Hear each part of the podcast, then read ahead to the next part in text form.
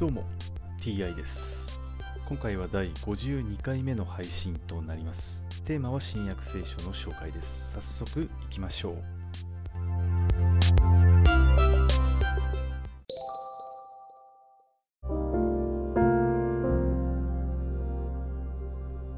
新約聖書第51回。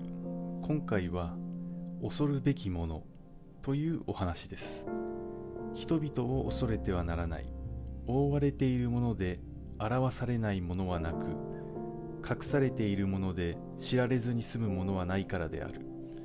私が暗闇であなた方に言うことを明るみで言いなさい。耳打ちされたことを屋根の上で言い広めなさい。体は殺しても魂を殺すことのできない者どもを恐れるな。むしろ魂も体も地獄で滅ぼすことのできる方を恐れなさい。2羽のスズメが1アサリオンで売られているではないか。だがその1羽さえあなた方の父のお許しがなければ地に落ちることはない。あなた方の髪の毛までも一本残らず数えられている。だから恐れるな。あなた方はたくさんのスズメよりもはるかに勝っている。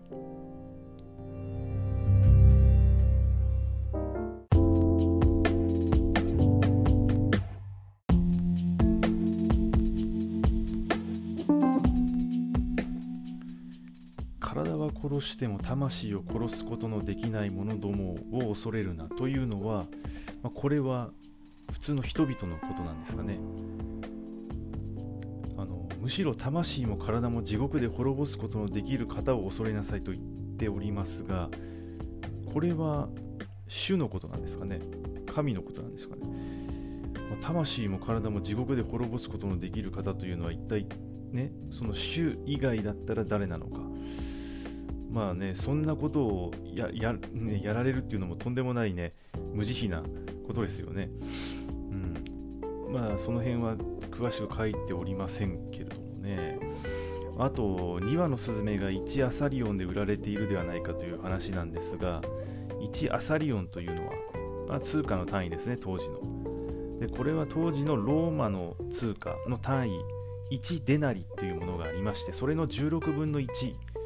のものが1アサリオンらしいですね。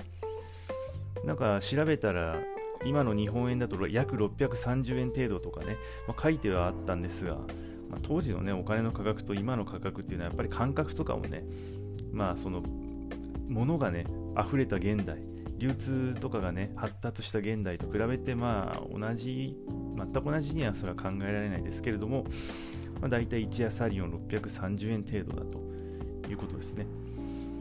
ではこれはこれで今回は以上です。また次回もどうぞよろしくお願いいたします。それでは。